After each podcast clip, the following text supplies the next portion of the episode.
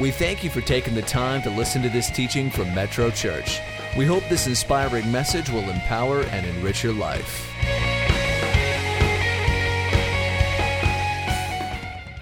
Amen. We are here. It is a new year. We've been here a little while. You getting used to it? 2022 treating you all right, hopefully. Uh, I, I also always think about when we get new chances to start again. I'm thankful that God created it in such a way that we have new years, right? And I'm thankful that we can have uh, fresh starts. And uh, as I was thinking a lot about this fresh start, I thought, you know, there are a lot of people that I was talking with somebody at a coffee shop. I know it's mind blowing, um, yeah, right? But as I was talking with them, there was these concepts where really there hadn't been much dreaming for a couple years, and I think everyone can understand why, right? There's, it's, it's hard to dream when everything kind of shuts down, but how do we reinvigorate that dream? How do we continue to, to believe for more and continue to build? And uh, that, that's got to start sometime, doesn't it?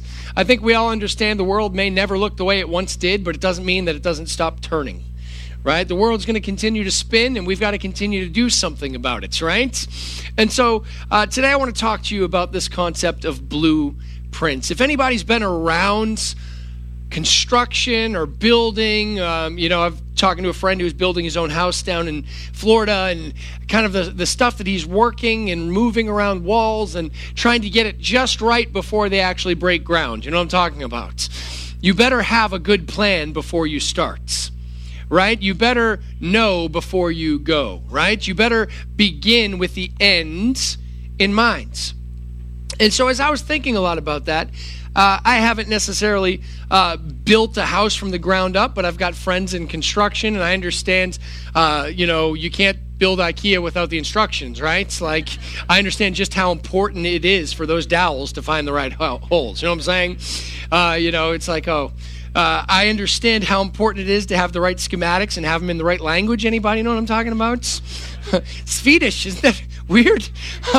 but what I will tell you is this when it comes to the blueprints, you can't actually start building until those things have permits, until they've been permitted to build.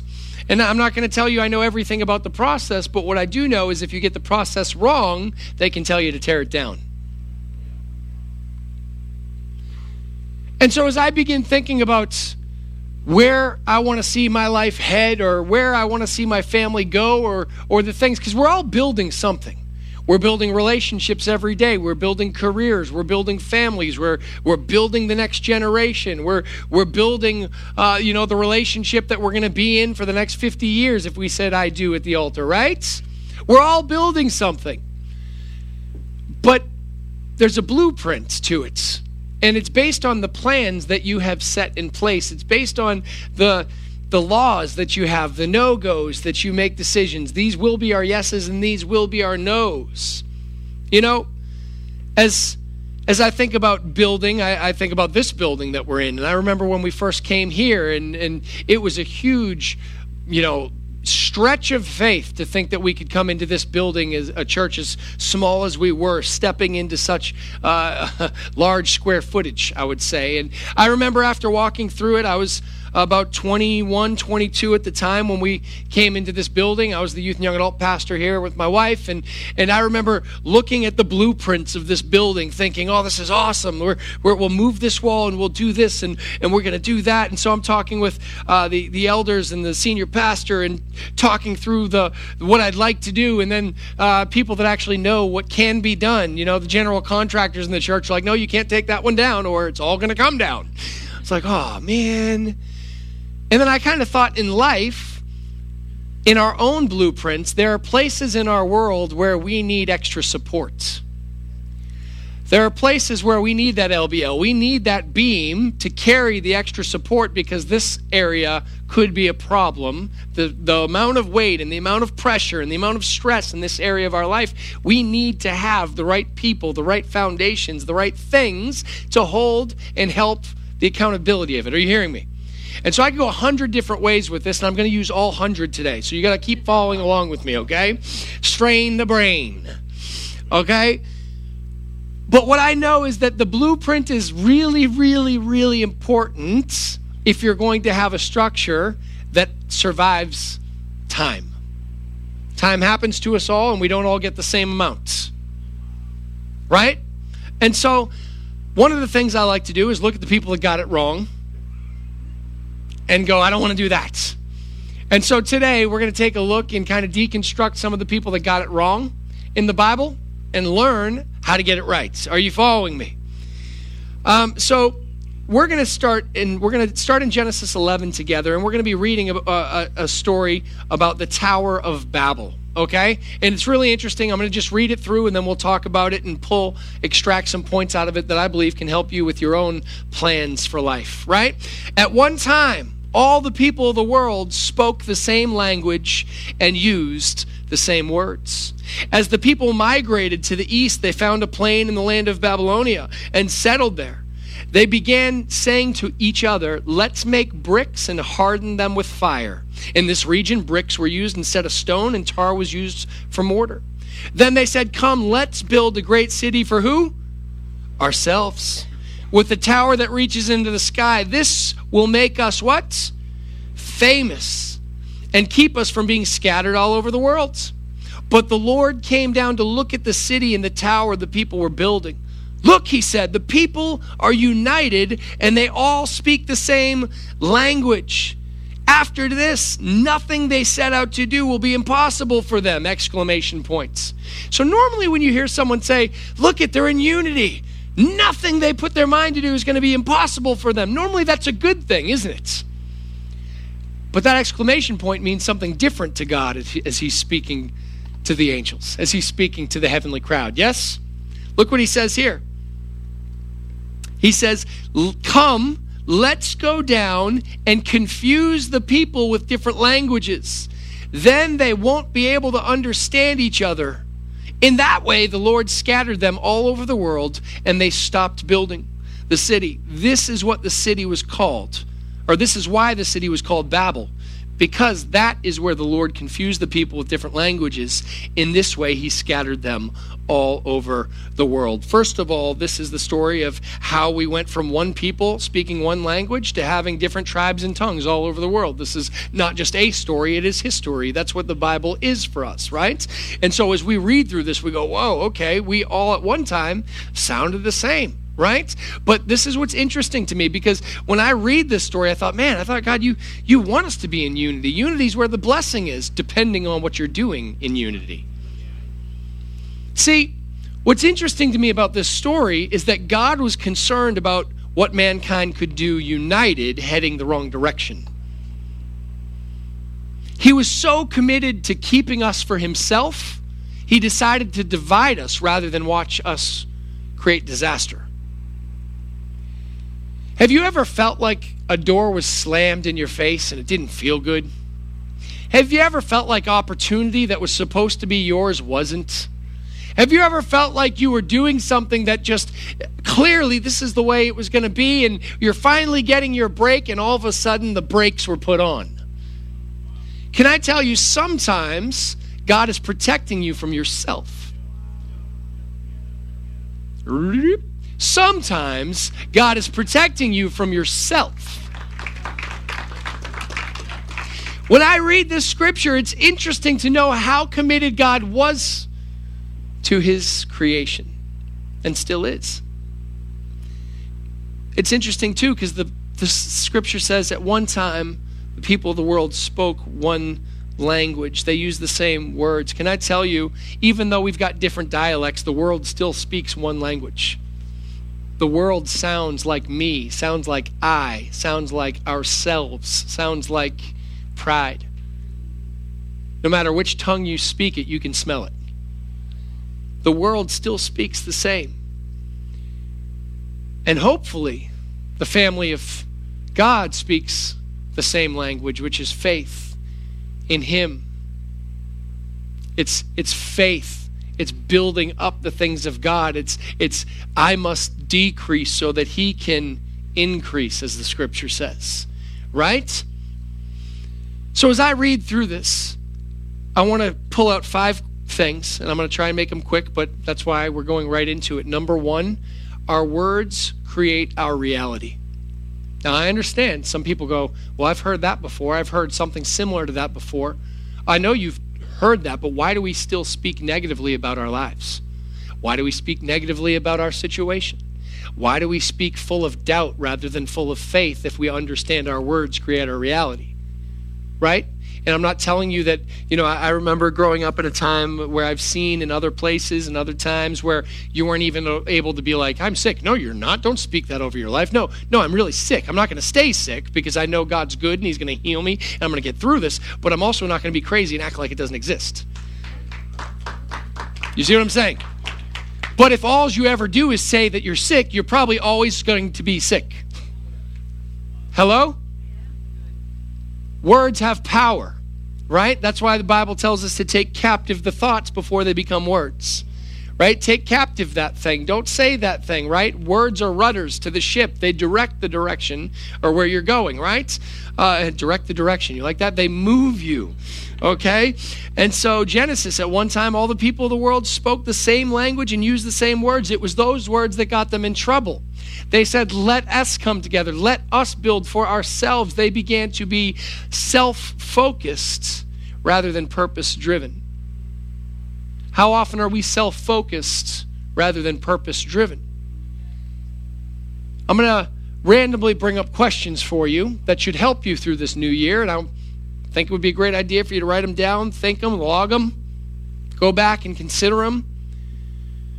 What am I saying while I'm planning? Because whether you realize it or not, you're sitting at the drafting board with the blueprint that you are putting together based on your words, based on your dreams, based on your hopes and your desires. You are putting pen to paper, or hopefully pencil with an eraser to paper.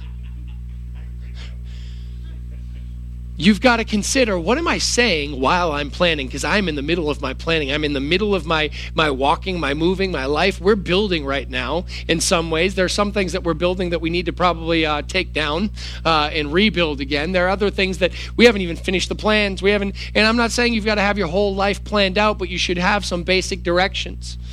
You know, like are, are you making something small enough where only two-bys are going to work, or do you need some serious beams? Oh, this is perfect for me. Well, is it only ever going to be you, or do you want to get married and have a family? What life are you building? What are you saying while you're planning? Yes? Another question Are my words creating a firm foundation for my future? Because the reality is they're creating a foundation. Whether it's firm or not, that's based on what your words are. You are speaking things over your life, over your situation. We've got to be careful what we speak in our own home like my home i just i need more peace in my home. Then why don't you speak things of peace in your home rather than only talk about what the news tells you? If you want more peace maybe stop subscribing to all the things that you see read and watch. Because now you're putting it in. I'm not saying that you should just have no clue what's going on in the world. I believe we should be able to read and understand the times. You hear me but you get to turn the spigot on and turn the spigot off. The amount of times I start to watch the news and go, all right, I'm done. it was only six and a half minutes today, but that was enough for me. right? Or I don't know. But what I will tell you is this the words we speak, they become our reality. And if you want to change your life, change your words. Number two, the works of our hands reveal our intentions. The works of our hands reveal our intentions. They began saying to each other, Let's make bricks and harden them with fire. So they were talking about it, right? Their words. The, the number one was what? Our words create our reality. They were talking about making the bricks, right? It's, it's uh, let's make the bricks and harden them with fire. Then they said, Come, let's build a great city for ourselves with a tower that reaches into the sky. Their words became the bricks that they were building. They were talking about bricks, then they were building bricks. Okay? Now, here's what's interesting they were building bricks to build a tower. But while they're building bricks, they're not probably yet building the tower until they have enough bricks to build the tower. Sometimes, now just follow me, sometimes we say, God, I will never build that tower in my life. And God's going, then why are you building bricks right now? God, don't worry, I'll never go that far. Well, then why are the works of your hands proving the intentions that you're building? God, don't worry about that. Wife, don't worry about that. That's not going to happen. Then where are the bricks behind your back that you've been building with the works of your hands? Because they reveal our intentions. oftentimes, people that fall, they fall because they were building the tower. But all the warning signs were there when they were building the bricks. If they had the right people in their life to say, hey, buddy, what are you doing with all those bricks? Hey, man, you realize that, like, that was, that's like turned from one brick a week to three bricks a week to five bricks a week. Like, what, what are we doing here? Oh, I know you say you'll never go that far, but look at the bricks. The works of our hands reveal our intentions. Here's a question What am I building? What are the habits in my life? What, what take the most time, energy, attention in my life? Because that's what I'm building. Maybe you're somebody here that's a workaholic and you work so much and you enjoy work, you enjoy being successful, but the reality is you spend too much time working and not enough time working on your family. The works of your hands reveal your intentions. What does that mean? You can tell yourself, I'm working hard to provide for my family, but if you're not providing for your family emotionally, then you're not actually providing for your family. Right? You know what's funny? We oftentimes judge others very quickly, very, very quickly based on what we see, but we only judge ourselves based on intentions that are flawed. We have an untrue scale because we know why we do what we do, or we sugarcoat why we do what we do to feel better about what we do, but we're still doing it. So, what am I building? Here's another question What does the thing I'm building say about me? If that habit, if that hobby, if that thing, if that relationship could speak about you, what would it say? If it was unfiltered. So here's the thing we oftentimes, the thing that we're building, we know in our mind, or we've justified in our mind why we're building it. And we believe that God's bought our lie, but God never buys our lie. He sees through the lie. We've only lied to ourselves to think that God bought it.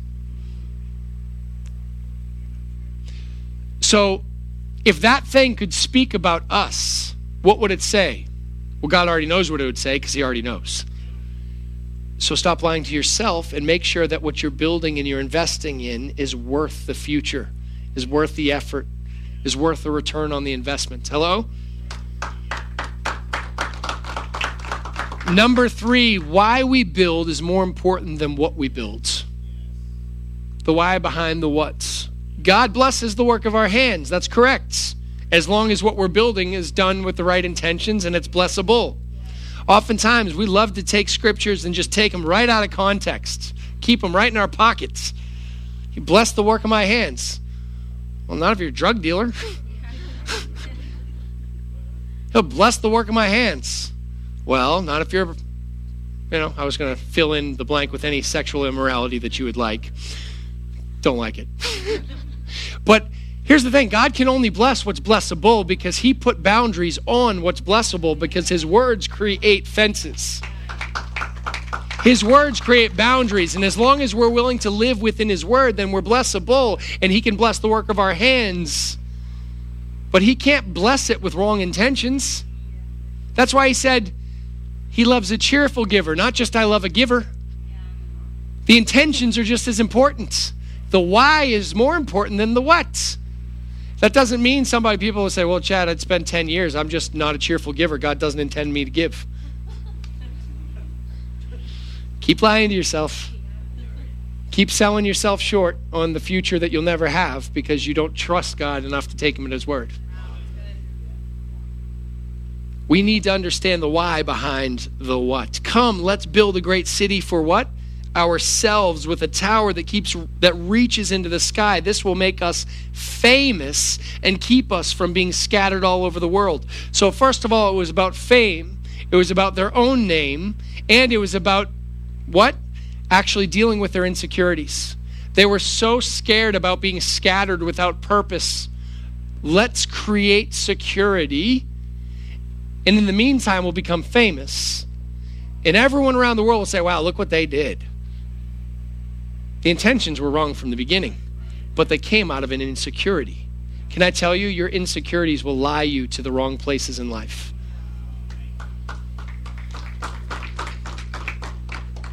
So here's a question Why am I building it? whatever it is you're building, the relationship, the career. You fill in the blank. I don't know what you're building.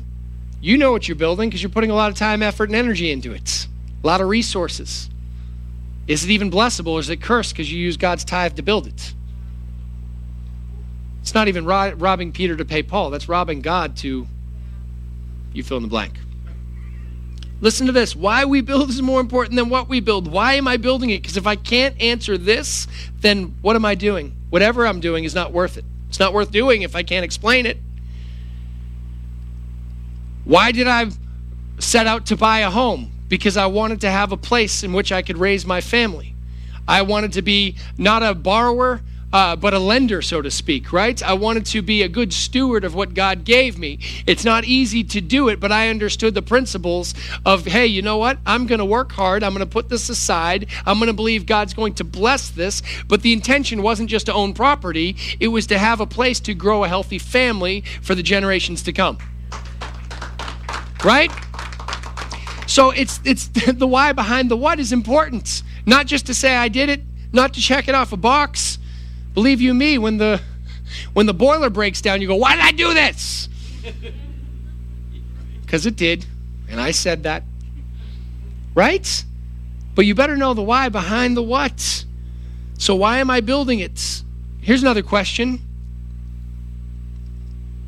Before, there it is. Who gets the glory? Let's throw it out there. Who gets the glory of what I'm building? Now, let me take it from this angle. We all are very aware of ribbon cutting ceremonies, aren't we? I'm believing one day that this church will have an amazing ribbon cutting ceremony because of the building we were able to open that has more space to reach our community and to reach and touch the world and to continue to see God do good works through us. I believe one day we will get that ribbon cutting ceremony. But what's interesting is whenever you see it in the movie, whenever you see the politicians outside dressed to the, dressed to the nines in this honorable ceremony, there's this one moment where somebody, the most honorable, gets to cut the ribbon. Who gets the glory? Who's cutting the ribbon at your ceremony when what you've built is accomplished? Is it God? Was it for God? Was it for your pride? Is your pride going to be the one that's actually cutting the ribbon? And I ask this because, you know, at the end of a, a, a game, a basketball game, at the end of a, any sporting event, at the end of anything, maybe a Emmys, and someone comes up and receives their award, there's a lot of people that give them slack for saying, hey, I want to thank Jesus Christ for what I've done. No, they just understood who they were giving the scissors to. They had a moment realizing clearly I've made it and I'm going to make sure who gets the scissors at this ceremony.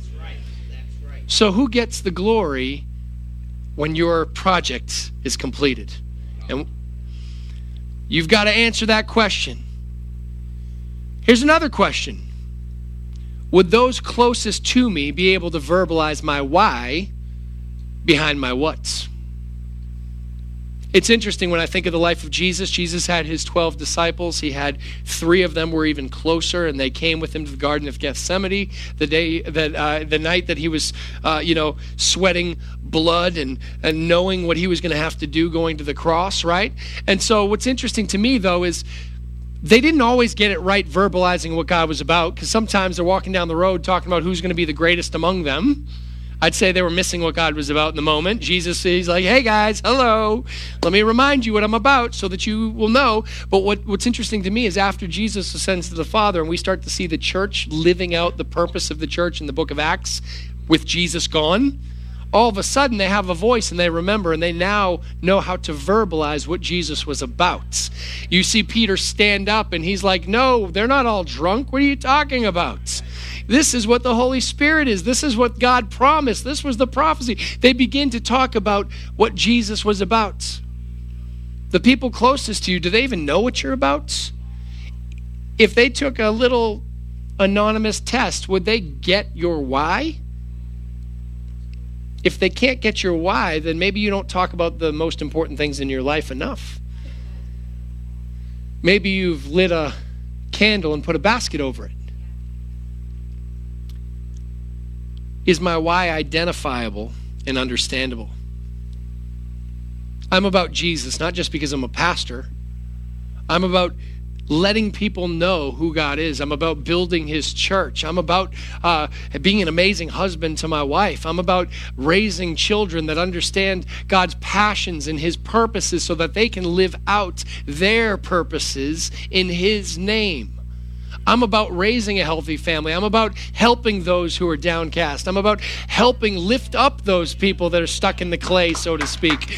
But but hopefully someone else could say that based on how I live, based on the works of my hands that are showing my intentions.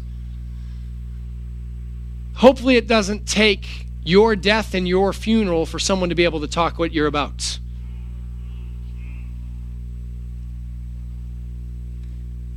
I always think, man, uh, obviously, you know, based on what I do, I'm at a lot of funerals. I do a lot of funerals. I officiate a lot of funerals, and I oftentimes will step aside and let someone from the family or someone close come up and share about the person that's deceased and the amazing things they say to that person. I always think, I hope you told them that while they were around.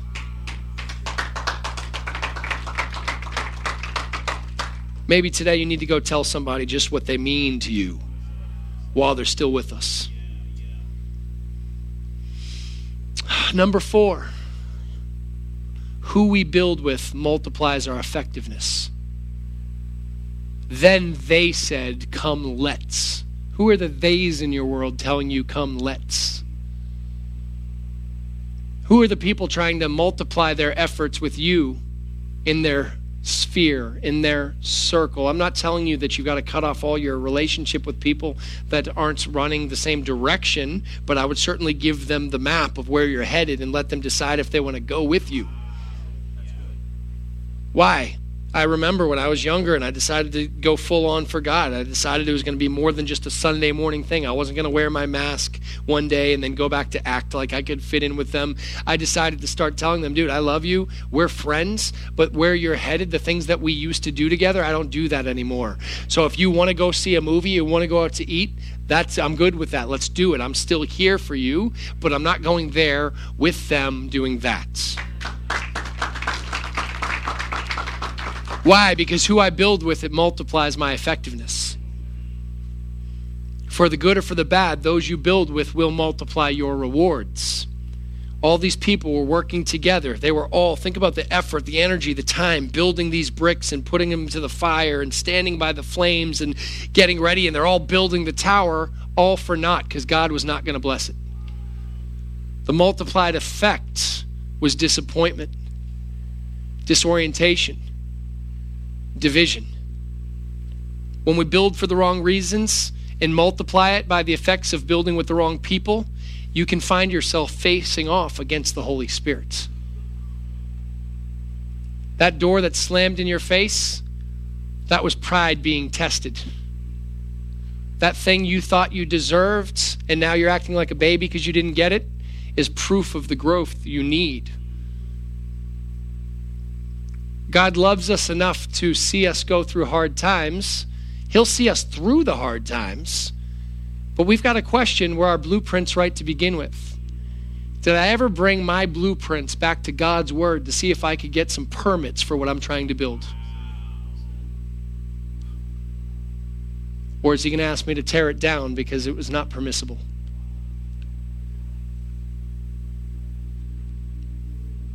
Who are we building with is a question. You want to get really, really deep? Do I trust my people with power tools? The people closest to my life, do I trust them with the hardest things in my life? The darkest things that I'm trying to overcome? The struggles? If you're going to build something great, then you're going to need power tools. You're like, no, that person's just a screwdriver friend. Well, maybe they shouldn't be in your closest circle.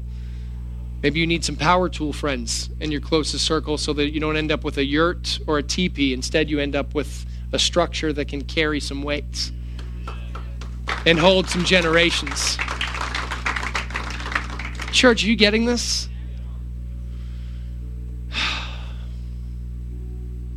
My closest people understand my goals. Maybe that's a New Year's resolution for you. Maybe you've got to go and make sure the closest people understand the goals in your life so they can hold your feet to the fire when you want to run away. But yet, it's the very thing you need to walk over. Number five, because I'm out of time, don't spend your life building what God won't bless. Don't spend your life building what God won't bless. What am I saying? Know before you go. Present your blueprints to God. Well, what, how do I present my blueprints to God? Look at your look at your goals in life, and go and see what the Scripture says about your goals. Are your intentions right? Are you living in a blessable way? Look, we're far from perfect, but one thing's for sure: we should be getting closer to what we hope to be, not where we came from. We need to be dragging ourselves. Fight for that extra yard in your life, so to speak. Before you are years down the road with regrets, count the cost now. Make sure you are running and building with the right people for the right reasons. Make sure God's word promises blessing before you get, begin building. I'm going to say it again. Make sure God's word promises blessing before you begin building. The history we read, because that's what this is, God's word is history, it's a sober reminder that God has goals for us. And as we begin our goals in this new year, make sure that our goals match the things that God intends for our life. God chooses to bless what's rice and what's right. Someone's like, I want rice, it's lunch. God chooses to bless what's right and curse what he calls wrong. So rather than fighting against what he calls wrong, know what he calls wrong and just steer clear of it because he's not going to bless it. Genesis 11:5 But the Lord came down and looked at the city and the tower the people were building and he said look the people are united and they all speak the same language. After this nothing they set out to do will be impossible for them. Come let's go down and confuse the people with different languages. Then they won't be able to understand each other. What am I saying? Will the Holy Spirit multiply or scatter my efforts?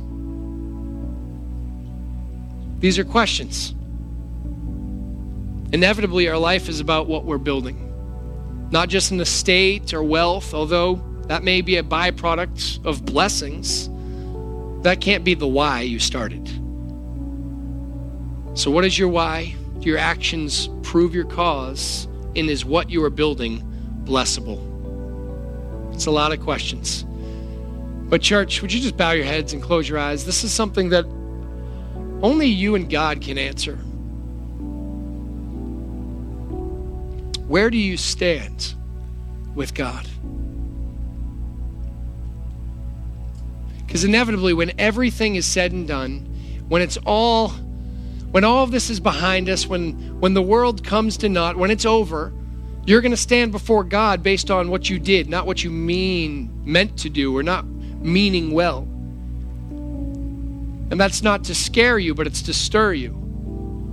God loved us so much, He sent His only Son, Jesus, to be able to be our ransom, to be our propitiation, to be our answer. And Jesus lived the perfect life that we couldn't. He fulfilled the Old Testament requirements, He fulfilled the law so that we could live under grace in His freedom through Christ Jesus. You may say, I don't, I don't feel good enough to be saved. You're not. That's why you had to be saved. The Bible says if we believe in our hearts that Jesus is Lord and we confess it with our lips, that we'll be saved. Today, I just want to offer you an opportunity, a promise that God gives us, not because of something I'm saying, but because of who God is and what He offers. Today, you can know where you stand with God. Today, you can ask for forgiveness. You can ask for Him to come into your heart and help you live the life He created you for. The Bible says He knit you together in your mother's womb. That means He had a passion and a purpose. When He sees you, He still has that passion and that purpose. And He wants to see your life mean something bigger for more than just yourself. But it has to start with you, yourself, making a decision to say yes to Jesus. We hope you have enjoyed this teaching from Metro Church.